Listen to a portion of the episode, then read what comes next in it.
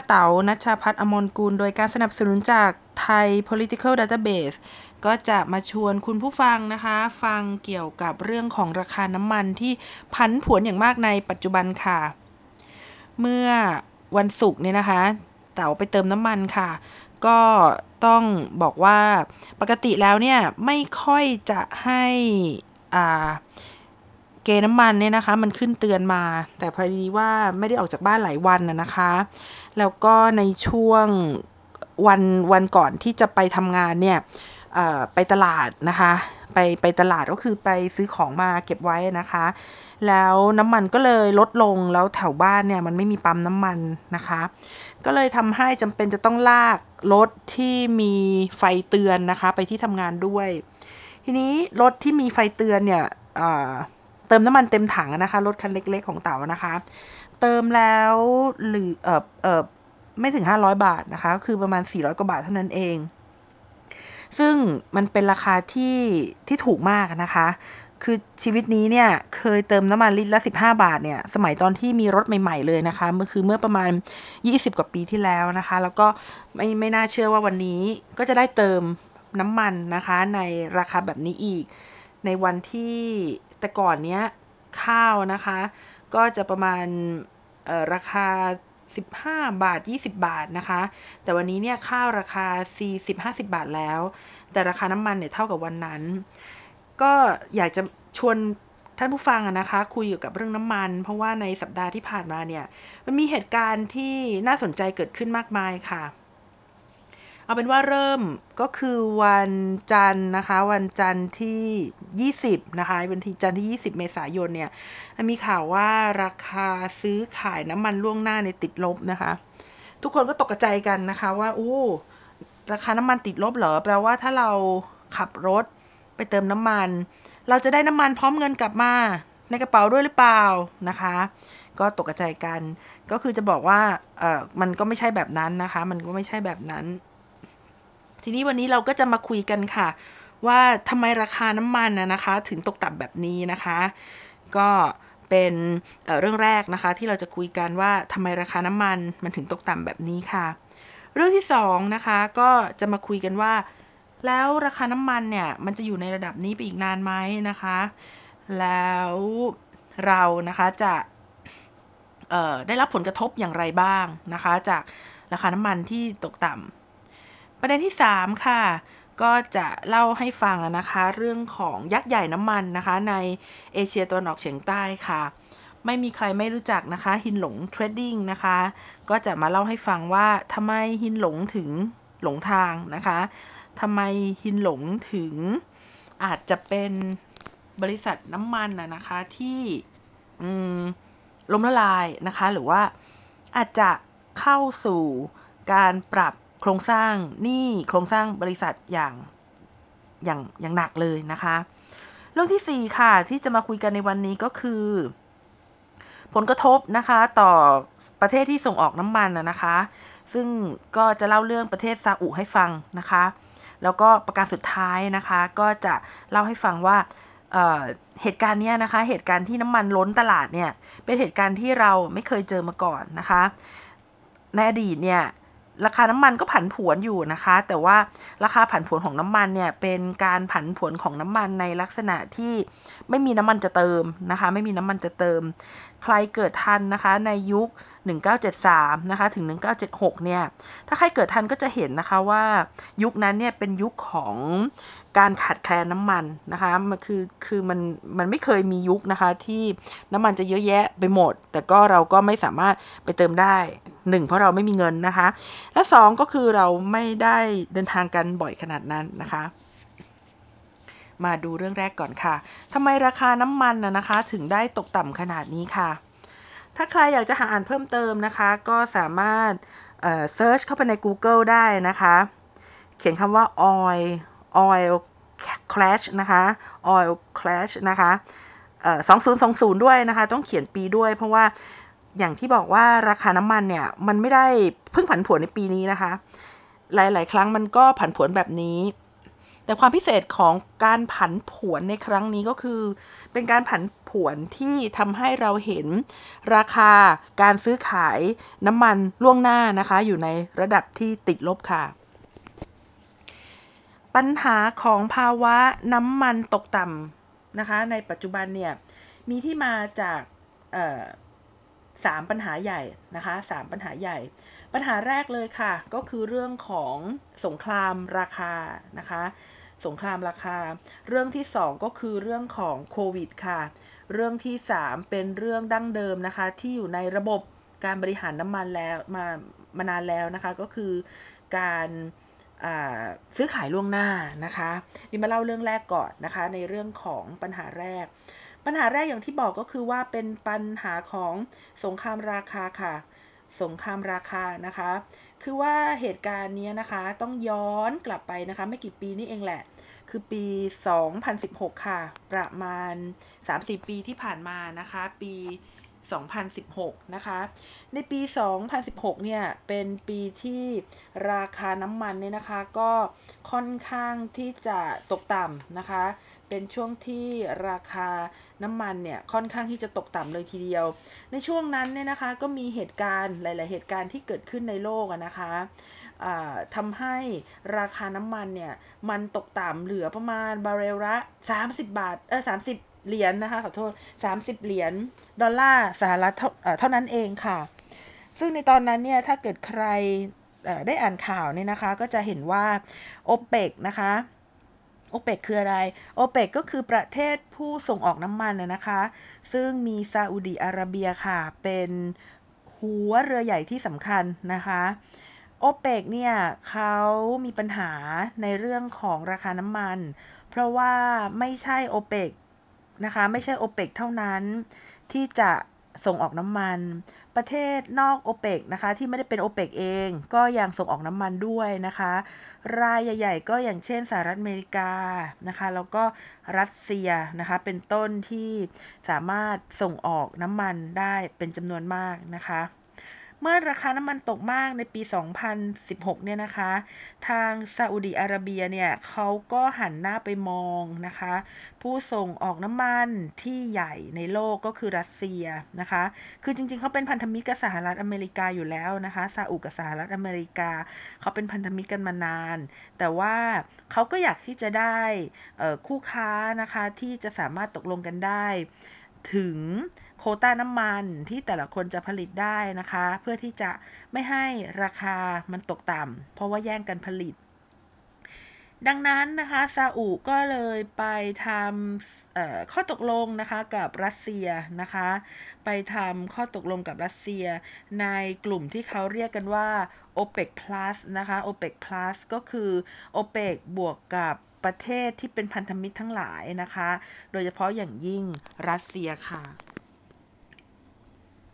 ในช่วงแรกๆนะคะ ที่ยังคบหาสมาคมกัน OPEC Plus ก็เหมือนข้าวใหม่ปลามันค่ะโอเปกกับรัสเซียก็สามารถพูดคุยกัน แล้วก็ลดราคาน้ำมันได้นะคะ แต่ว่าเนื่องจากมาจากต่างชาติต่างศาสนาแล้วก็ผลประโยชน์นะคะ ไม่เข้าใครออกใคร รัสเซียกับโอเปกก็ไม่ได้จะเห็นดีงามด้วยกันนะคะ เหมือน ทุกๆ ครั้งไปนะคะ ในที่สุดค่ะก็มีวันนี้ในวันที่ซาอุนะคะ ก็ไปคุยกับรัสเซียว่าจะลดน้ำมันลดลดโคต้าการผลิตน้ำมันแล้วนะคะ เนื่องจากความต้องการน้ำมันในตลาดเนี่ยมันลดลง แต่ว่ารัสเซียไม่เห็นด้วยนะคะ รัสเซียไม่เห็นด้วยว่าจะต้องลดนะคะ เพราะว่าปัจจุบันนี้ก็ส่งออกได้น้อยอยู่แล้ว แล้วก็ได้ราคาต่ำอยู่แล้ว ถ้าลดราคาลง แล้วจะเอาอะไรกินนะคะ รัสเซียซึ่งประสบปัญหาเศรษฐกิจอยู่เนี่ยนะคะ ก็ไม่เห็นด้วยกับข้อเสนอของซาอุนะคะ ซึ่งก็ต้องเล่าให้ฟังหน่อยนะคะว่าทำไมรัสเซียนะคะถึงไม่เห็นด้วยเป็นหลักๆเลยนะคะ มี 2 เหตุผลค่ะเหตุผลแรกเนี่ยนะคะ มีหลาย ๆ คนเนี่ยเข้าใจว่าสงครามราคาครั้งนี้เนี่ยนะคะ เป็นสงครามราคาที่เกิดมาจากปัญหาระหว่างโอเปกกับรัสเซีย เท่านั้นนะคะ แต่จริง ๆ แล้วเนี่ยมันมีปัญหาที่ซ่อนอยู่นะคะ มีปัญหาที่ซ่อนอยู่ก็คือปูตินเนี่ยเขา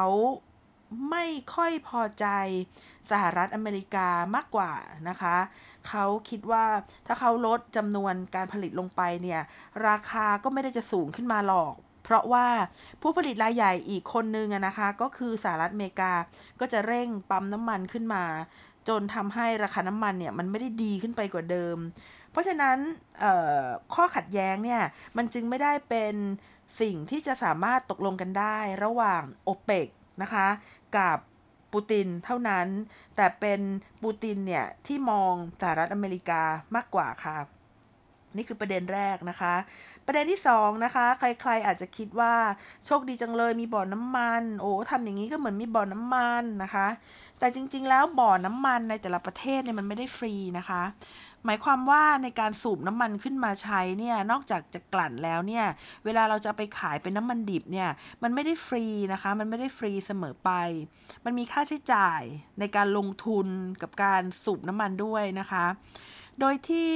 ประเทศรัสเซียกับสหรัฐอเมริกานะคะ มีต้นทุนก็ใกล้ ๆ กันนะคะ คือประมาณ 40 เหรียญดอลลาร์สหรัฐต่อบาร์เรลนะคะ 40 เหรียญก็แปลว่าก่อนหน้านี้ที่ขาย 30เนี่ยก็ขาดทุนอยู่นะคะ ส่วนตะวันออกกลางค่ะ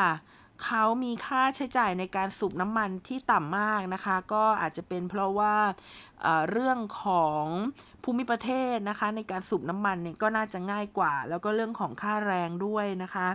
ทำให้ตะวันออกกลางเนี่ยมีค่าสูบน้ำมันเพียง 2-6 ดอลลาร์สหรัฐเท่านั้นนะคะ แต่ว่า ตะวันออกกลางโดยเฉพาะซาอุดีอาระเบียเนี่ยเขาไม่ได้มีค่าใช้จ่าย แค่การสูบน้ำมันขึ้นมาเท่านั้น แต่เขามีค่าใช้จ่ายแฝงอย่างอื่นอีกค่ะ นั่นก็คือนโยบายต่างๆของประเทศในตะวันออกกลางนะคะที่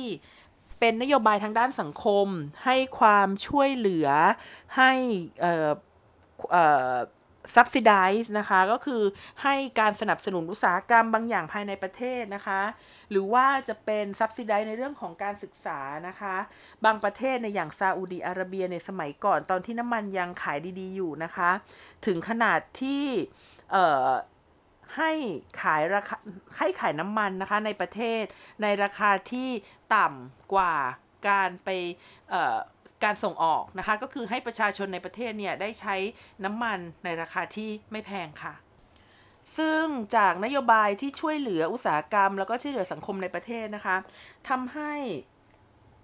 จริง ๆ แล้วเราไม่สามารถดูแค่ค่าใช้จ่ายในการสูบน้ำมันขึ้นมาได้ แต่เราต้องดูค่าใช้จ่ายแฝงอื่น ๆ ด้วย ค่าใช้จ่ายแฝงตรงนั้นเนี่ยนะคะ มีคนวิเคราะห์ไว้นะคะว่าน่าจะประมาณ 70 เหรียญดอลลาร์สหรัฐต่อบาร์เรลนะคะ ถึง 83 เหรียญสหรัฐต่อบาร์เรลด้วยซ้ำ เพราะฉะนั้นค่าใช้จ่ายในการสูบน้ำมันนะคะ ฟรีแต่จริงๆก็ไม่ฟรีค่ะ นี่คือปัญหาแรกนะคะในเรื่องของสงครามราคานะคะ สงครามราคาระหว่างซาอุดีอาระเบียและกลุ่มโอเปกนะคะกับรัสเซียค่ะ ปัญหาที่2นะคะก็คือปัญหาโควิดนั่นเองค่ะ โควิดไม่ได้เป็นเฉพาะโรคที่ทำลายกับสุขภาพเท่านั้นนะคะ แต่โควิดเนี่ยได้เข้ามาหยุดยั้งกระบวนการทางเศรษฐกิจหลายหลายอย่างนะคะ ซึ่งก็เกิดผลทางเศรษฐกิจ สังคมนะคะ แล้วก็เรื่องทางการเมืองด้วยค่ะ โควิดนะคะได้เข้ามาสั่นสะเทือนความต้องการ ของน้ำมันโลกนะคะอย่างหนัก เช่นจากที่บินได้โดยปกตินะคะก็บินไม่ได้นะคะ ประเทศที่เคยนำเข้าน้ำมันมากๆนะคะถึงวันละ 10 ล้านบาร์เรลเนี่ยอย่างประเทศจีนนะคะเขาก็ทำการปิดประเทศตั้งแต่ในช่วงปลายเดือนมกราคมที่ผ่านมาทำให้อยู่ๆดีมานหรือว่าความต้องการซื้อน้ำมันเนี่ย มันหด ไปนะคะจากตลาดกระทันหันนะคะ นี่ก็คือประการที่ 3 นะคะ ประการที่ 4 ค่ะ ก็คือเรื่องของการ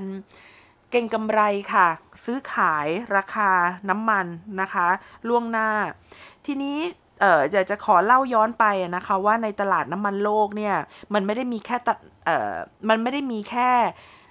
ตลาดเดียวนะคะ ตรงนี้เราก็ทราบกันอยู่ว่ามีหลายตลาด เช่น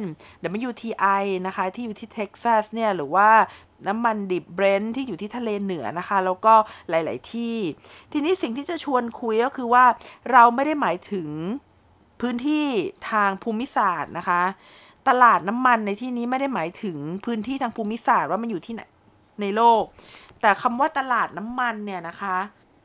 มันแบ่งได้ออกเป็น 2 ตลาดค่ะ ตลาดแรกก็คือตลาดน้ำมันที่ซื้อขายกันจริง ๆ ตลาดที่จะซื้อน้ำมันแล้วก็นำน้ำมันไปใช้จริง ๆนะคะ ก็คือ 1 ตลาดและอีกหนึ่งตลาดก็คือตลาดที่ไม่ได้ซื้อน้ำมันไปใช้กันจริง ๆ ค่ะ ตลาดนี้ตลาดที่ 2 นี้นะคะเป็นตลาดที่ก่อตั้งขึ้นมาเพื่อที่จะซื้อขายน้ำมันกันล่วงหน้าค่ะ และโดยปกตินะคะก็จะซื้อขายกันมีกำหนดประมาณ 1 เดือนนะคะ 1 เดือนแล้วก็ต้องขายออกไป ซึ่งโดยปกติแล้วสัญญาน้ำมันที่ซื้อขายล่วงหน้านะคะ ก็จะหมดอายุนะคะประมาณวันที่ 21 นะคะหมดอายุวันที่ 21 เพราะฉะนั้นวันที่ 20 เขาก็เลยต้องรีบขายไปนะคะเขาก็เลยต้องรีบขายไปพอรีบขายมากๆเข้าเนี่ยมันก็เลยทำให้ราคาน้ำมันเนี่ยติดลบ อย่างหนักนะคะ ถามว่าทำไมถึงทำไมถึงจะต้องรีบขายน้ำมันออกไปนะคะทำไมถึงจะต้องรีบขายน้ำมันออกไป สาเหตุค่ะง่ายๆก็คือว่าตลาดตลาดที่สองที่ไม่ได้เอาน้ำมันไปทำอะไรเนี่ย ถ้าไม่รีบขายน้ำมันออกไปนะคะ หรือว่าไม่รีบขายน้ำมันที่จะได้ในเดือนพฤษภาคมออกไป หลังจากที่เราได้ตกลงว่าจะซื้อเดือน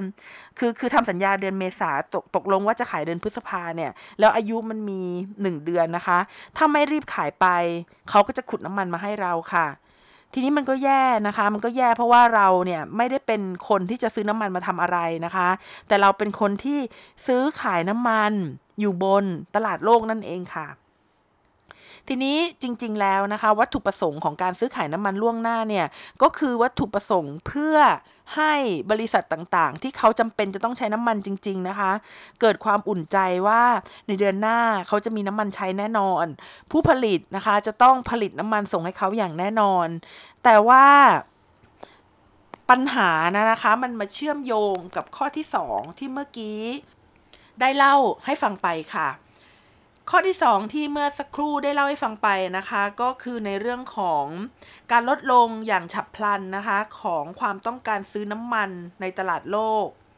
เมื่อ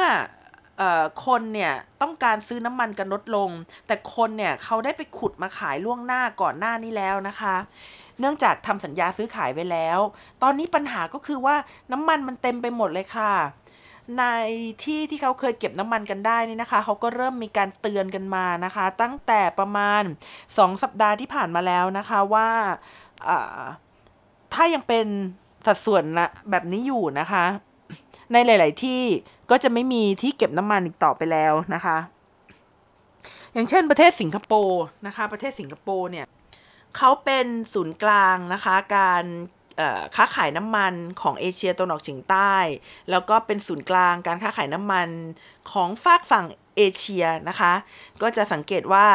เวลาใครเขาอยากจะดูว่าน้ำมันราคาเท่าไหร่เนี่ยเขาก็จะต้องไปอ้างอิงกับสิงคโปร์อยู่เป็นประจำนะคะ ทั้งทั้งที่ประเทศสิงคโปร์เนี่ยเขามีพื้นที่น้อยมากนะคะ แต่เขาพยายามค่ะเก็บน้ำมันในเรือบรรทุกน้ำมันนอกทะเลนะคะ เขาก็พยายามเก็บน้ำมันแต่ว่า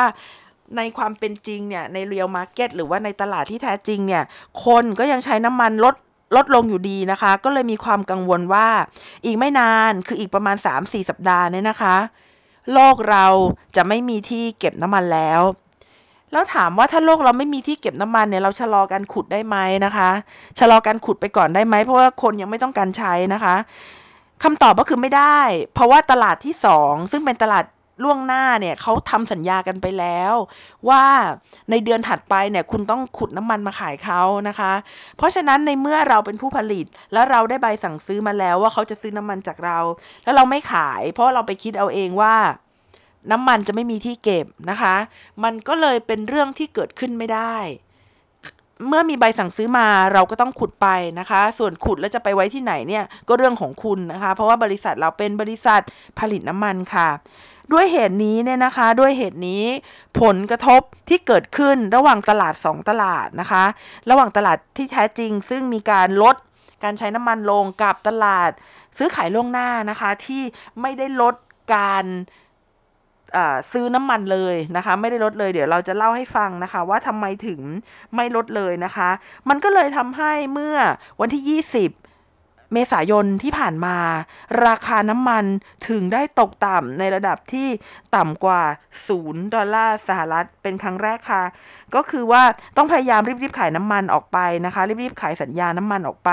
ไม่เช่นนั้นก็ไม่รู้ว่าจะเก็บน้ำมันไว้ที่ไหนค่ะ ทีนี้นะคะประเด็นต่อไปก็คือว่ามัน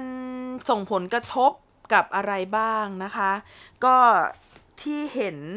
ชัดเจนเลยนะคะก็คือส่งผลกระทบกับตลาดหุ้นนะคะ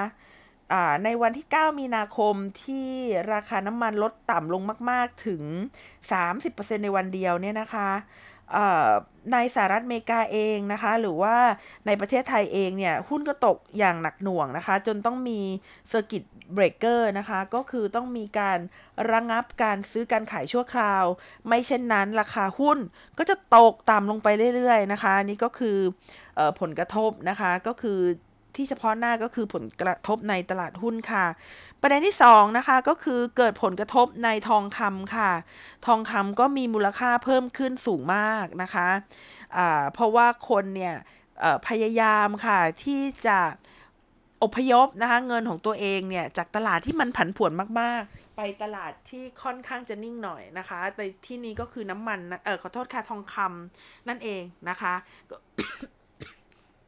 ก็คือการ เปลี่ยนนะคะ ตลาดจากทองเอ่อน้ำมันมาเป็นทองคำค่ะ ประเด็นที่3นะคะก็คือเรื่องของสินค้าที่เกี่ยวเนื่องต่างๆนะคะ แล้วก็สินค้าบริการนะคะ หลายๆ คนก็คงจะคิดว่าราคาน้ำมันที่ลดลงอย่างนี้นะคะ ก็น่าจะเป็นเรื่องที่ดีกับ consumer price index นะคะ ก็คือดัชนีราคาผู้บริโภค เราก็คิดนะคะว่าสินค้าน่าจะถูกลง เพราะว่าน้ำมันเนี่ยมันเป็นส่วนประกอบในการผลิตสินค้าและบริการหลาย ๆ อย่างนะคะ ไม่ว่าจะเป็นค่าขนส่งนะคะ หรือว่าบางครั้งเนี่ยน้ำมันก็จะเกี่ยวข้องกับวัตถุดิบในสินค้าและบริการต่าง ๆ นะคะ แต่ว่า จากการวิจัยเนี่ยนะคะเขาก็พบว่าในช่วงไม่กี่ปีที่ผ่านมาเนี่ย ราคาน้ำมันนะคะ มันกระทบกับดัชนีราคาผู้ผลิตหรือว่า producer price index นะคะ มากกว่า consumer price index นะคะ ก็คือ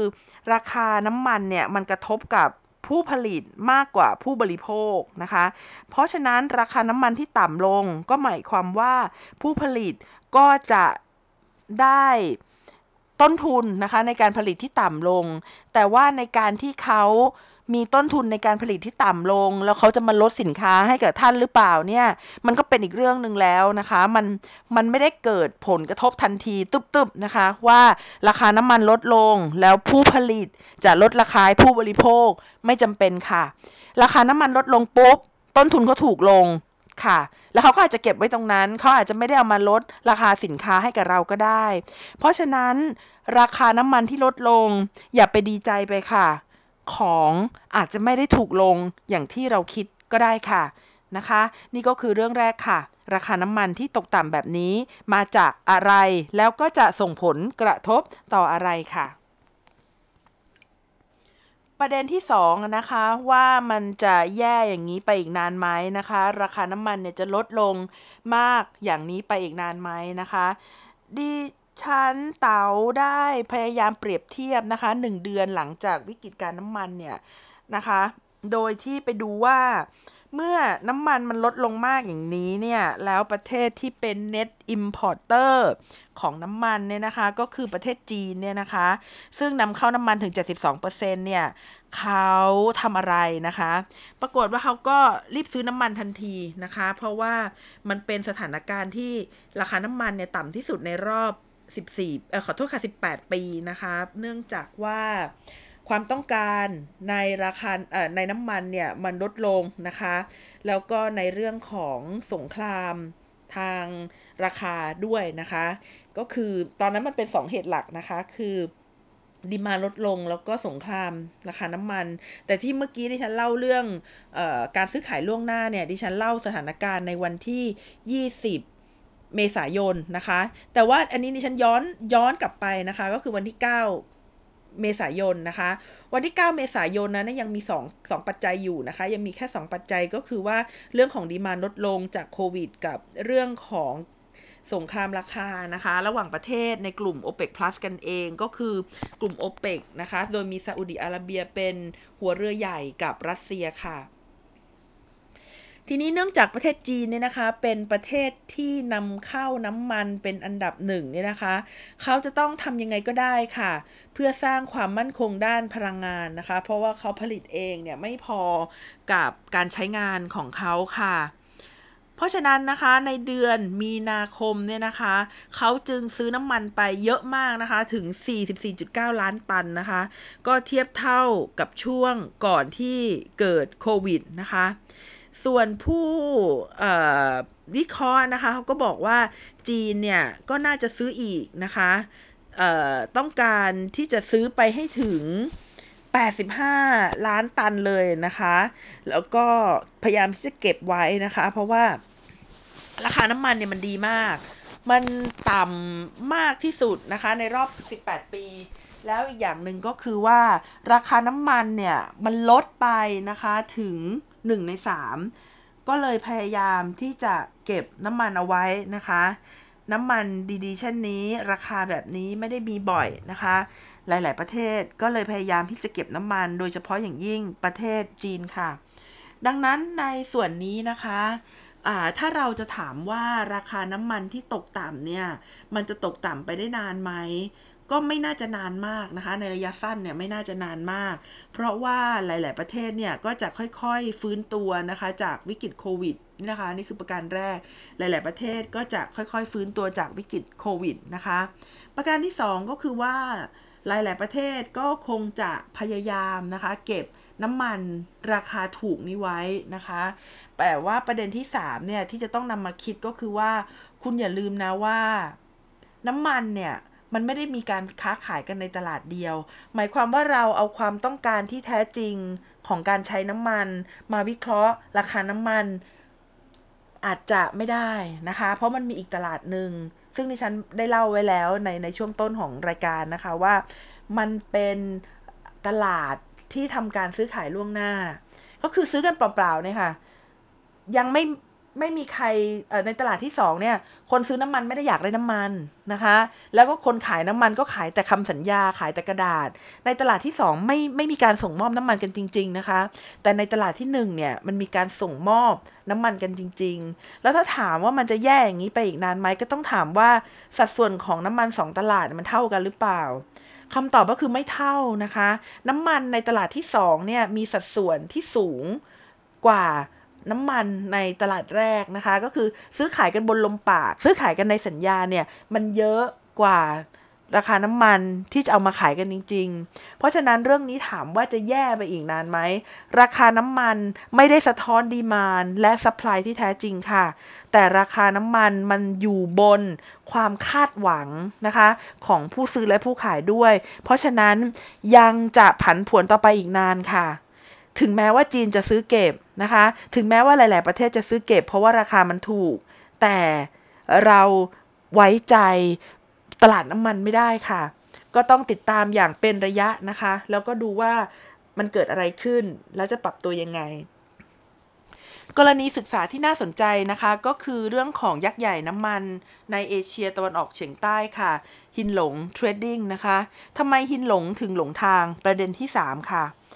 ทำไมฮินหลงถึงหลงทางนะคะฮินหลงเทรดดิ้งเป็นบริษัทผลิตน้ำมันนะคะ ที่ใหญ่โต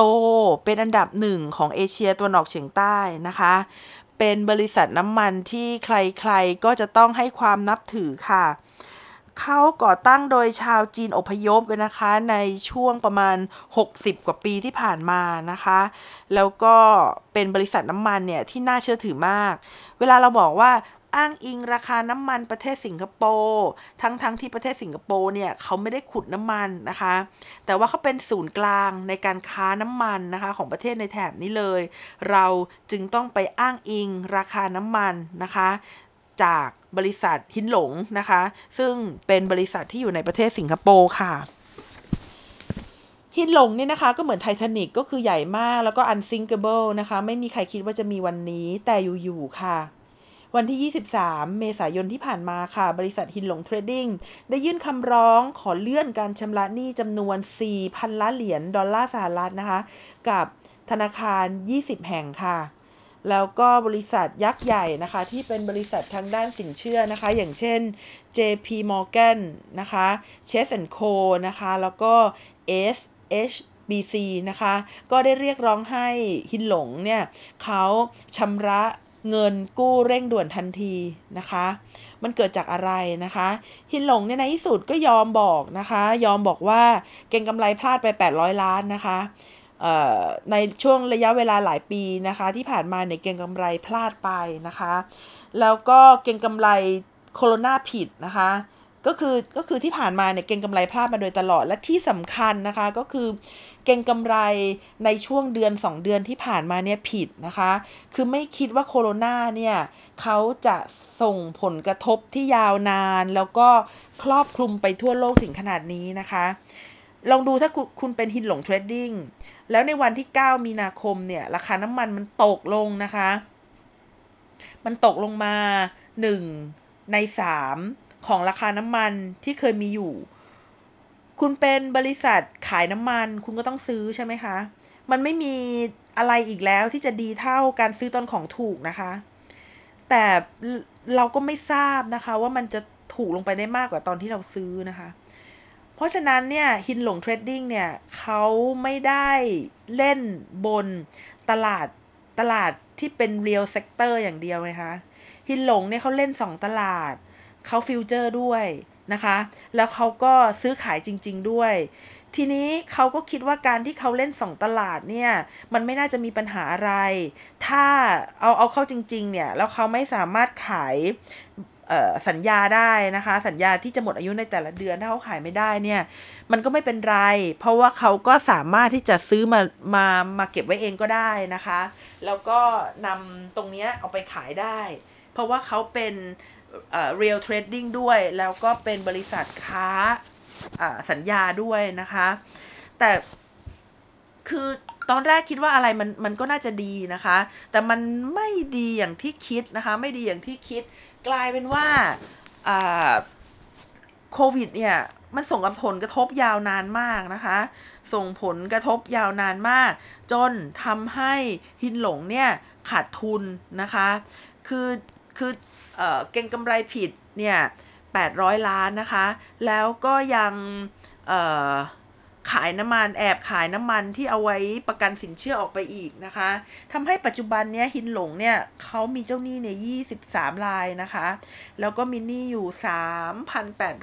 3,850ล้านเหรียญดอลลาร์สหรัฐนะคะ โดยเจ้าหนี้ที่ใหญ่ที่สุดนะคะก็คือ SHBC นะคะ แล้วก็หลาย ๆ บริษัทนะคะ โดยเฉพาะอย่างยิ่งเนี่ย บริษัทในประเทศสิงคโปร์เองนะคะ ที่ให้เงินกู้กับฮินหลงมา ถ้าหินหลงเป็นรายไปเนี่ยนะคะ ก็แน่นอนที่สุดจะส่งผลกระทบต่อเจ้าหนี้นะคะ แล้วก็อุตสาหกรรมที่เกี่ยวเนื่อง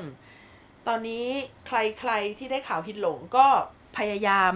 ลองดูหน่อยนะคะ พยายามติดตามดูหน่อย เพราะว่าถ้าเกิดเขาล้มละลายขึ้นมาจริง ๆ เนี่ย ทั่วภูมิภาค โดยเฉพาะเอเชียตะวันออกเฉียงใต้ต้องได้รับผลกระทบ จากเหตุการณ์ครั้งนี้แน่นอนค่ะ ฮินหลงเนี่ยนะคะเขาเป็นบริษัทที่เคย unthinkable นะคะเขาไม่คิดมาก่อนว่าวันหนึ่งเนี่ยจะมี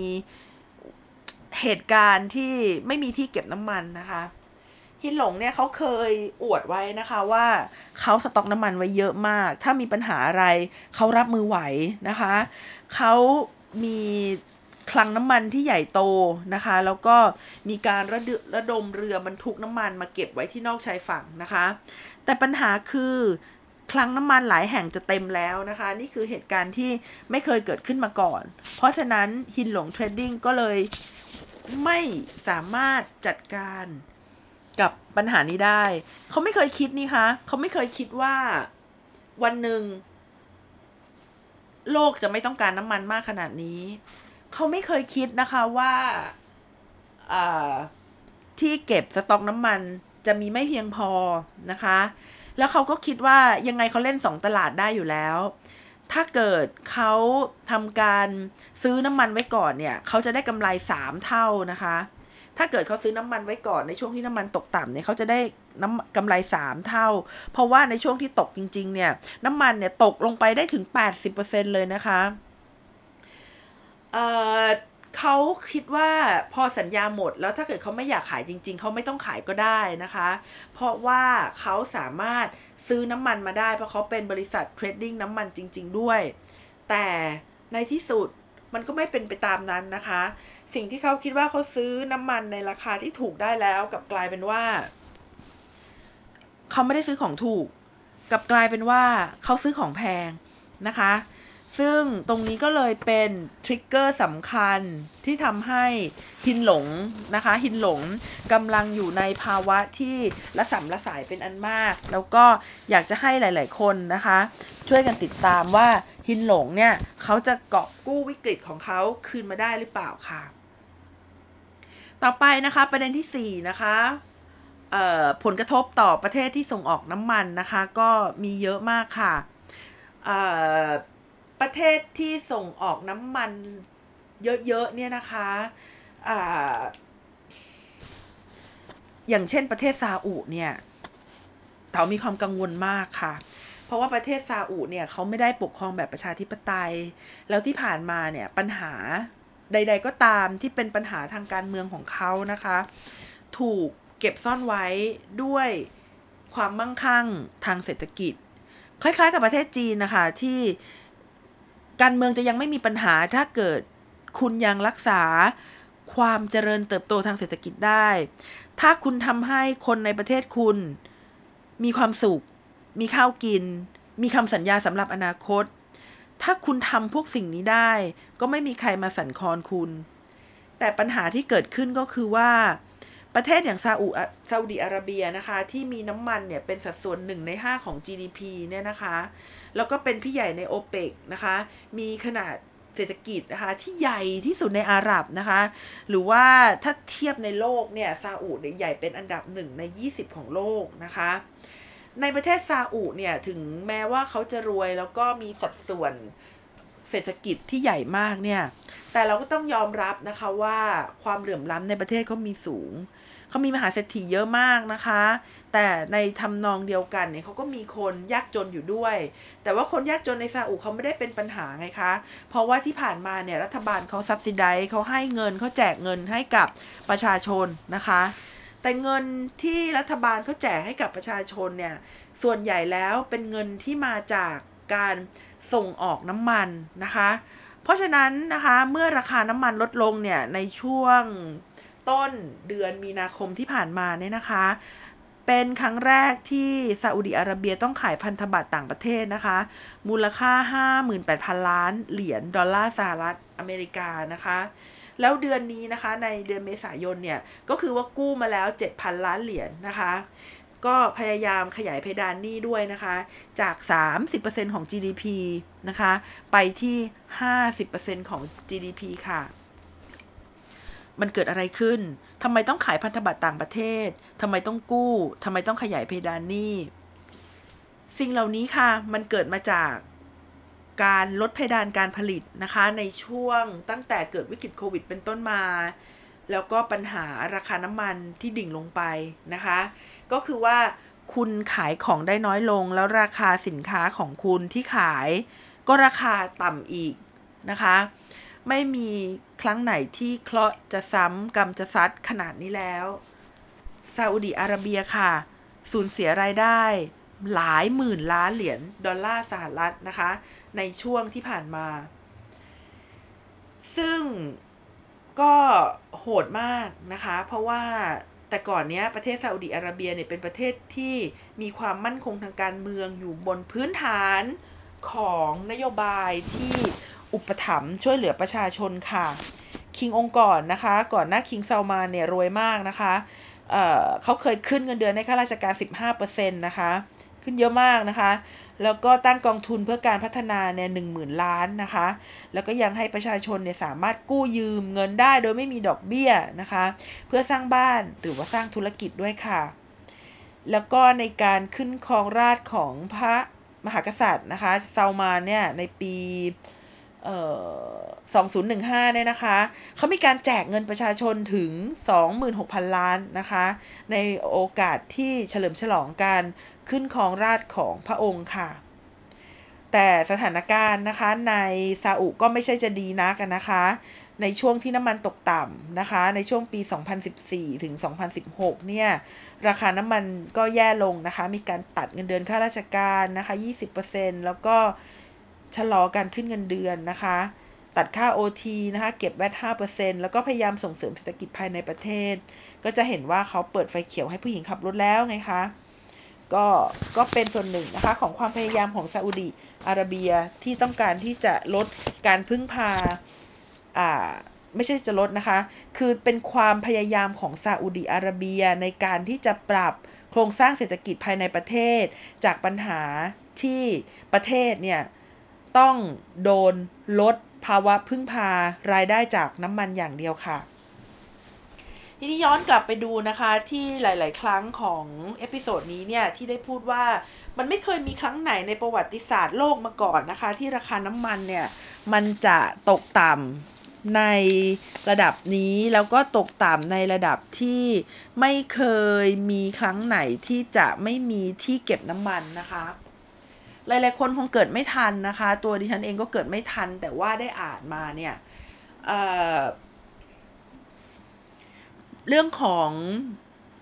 วิกฤตน้ำมันนะคะ ที่เกิดขึ้นในอดีตเนี่ย ประมาณปี 1973 นะคะ กับปี 1976 เนี่ย มันมีความสัมพันธ์นะคะกับในเรื่องของเปโตรดอลลาร์ด้วยนะคะ ก็คือว่าสหรัฐอเมริกาเนี่ยเขาเขาเคยเป๊กเงินตัวเองนะคะ ไว้กับ ไว้กับทองคำแล้วปรากฏว่าเขาไปทำสงครามมานะคะ ในสงครามเกาหลีเหนือก็ดีนะคะ สงครามเวียดนามก็ดีเนี่ยทำให้ค่าเงินของเขาเนี่ยมันมันมันมีค่าใช้จ่ายเยอะนะคะ เขาก็อยากผลิตคือคือคือเขาอยากผลิตเงินเขาอยากจะพิมพ์แบงค์นะคะ ให้ได้มากกว่าทองคำที่เขาเก็บไว้ เขาก็เลยไปคุยกับซาอุนะคะ บอกว่าเอางี้ได้ไหม ต่อไปนี้เนี่ย เวลาคุณจะขายน้ำมันให้ใครเนี่ย คุณขายเป็นเงินดอลลาร์สหรัฐเท่านั้นนะ อย่าไปขายเป็นเงินอื่น พอประเทศซาอุยอมรับนะคะ ก็หมายความว่าใครก็ตามที่อยากจะซื้อน้ำมัน ก็ต้องไปหาเงินดอลลาร์สหรัฐมาเก็บไว้ ตรงนี้เป็นปัญหาทันทีนะคะ เป็นปัญหาทันที แต่แต่ก่อนเรามีเงินบาทนะคะ หรือว่าญี่ปุ่นมีเงินเยนนะคะอั อังกฤษมีเงินปอนเนี่ยไม่สามารถนำเงินพวกนี้เนี่ยไปซื้อน้ำมันจากประเทศตะวันออกกลางได้ ต้องไปนำนำไปแลกเป็นดอลลาร์สหรัฐก่อนทำให้ความต้องการเงินดอลลาร์สหรัฐในโลกเนี่ยมีมีพุ่งสูงขึ้นมากนะคะ เพราะนั้นอเมริกาก็เลยสามารถผลิตเงินนะคะ ผลิตแบงก์ออกมาได้เยอะแยะเยอะแยะเยอะแยะไปหมด ก็เลยสามารถแก้ไขปัญหาเศรษฐกิจภายในประเทศตัวเองได้ค่ะ ทีนี้ จากเหตุการณ์นั้นเป็นต้นมาเนี่ยนะคะ ก็ได้ทำให้น้ำมันเนี่ยราคาน้ำมันเนี่ยมันพุ่งสูงขึ้นมากนะคะ มันพุ่งสูงขึ้นมากในปี 1973 แล้วก็ 1976 มันพุ่งสูงในระดับที่จะเรียกว่ายังไงดี มันมันพุ่งสูงขึ้นมากจนกระทั่ง เกิดการขัดแคลนน้ำมันนะคะในหลาย ๆ ประเทศ ที่ฉันเคยเห็นภาพเก่าๆเลยนะคะ ที่เขาเอามาให้ดูเนี่ยก็คือว่าคนต่อคิวกันไปเติมน้ำมันนะคะ รถ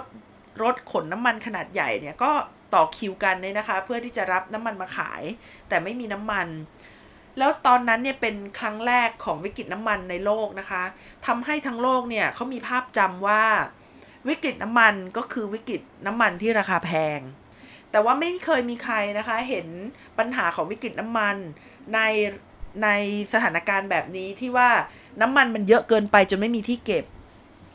นะคะคงคงคงไม่มีใครเคยเคยทำนายนะคะว่าวันหนึ่งน้ำมันจะมีมาก เพราะว่าความต้องการน้ำมันมันน้อยกว่าความต้องการเอ่อความต้องการที่จะซื้อน้ำมันมันมีน้อยกว่าความต้องการที่จะขายน้ำมันมากขนาดนี้ จนทำให้ หลาย ๆ บริเวณนะคะ ที่สามารถกักเก็บน้ำมันดิบได้เนี่ยไม่สามารถกักเก็บได้อีกต่อไปนะคะ นี่ก็คือเหตุการณ์ที่ไม่เคยเกิดขึ้นมาก่อน แล้วก็นี่ก็เป็นอีกส่วนหนึ่งของผลกระทบนะคะที่มาจากวิกฤตโควิด แล้วก็ผลกระทบที่มาจากภาวะการมีหลายตลาดนะคะในน้ำมันโลกค่ะสำหรับวันนี้นะคะ ดิฉันนัชชาพัฒน์อมรกุล แล้วก็ไทย political database นะคะ ก็ต้อง จบแต่เพียงเท่านี้จริง ๆ ก็อยากจะพูดต่ออีกสักหน่อยแต่ว่าพอดีไอมากเลยนะคะ มีปัญหาเรื่องของสุขภาพ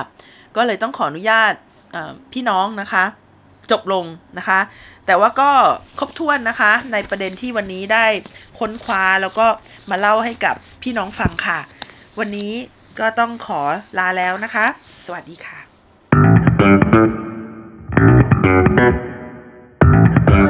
Bye.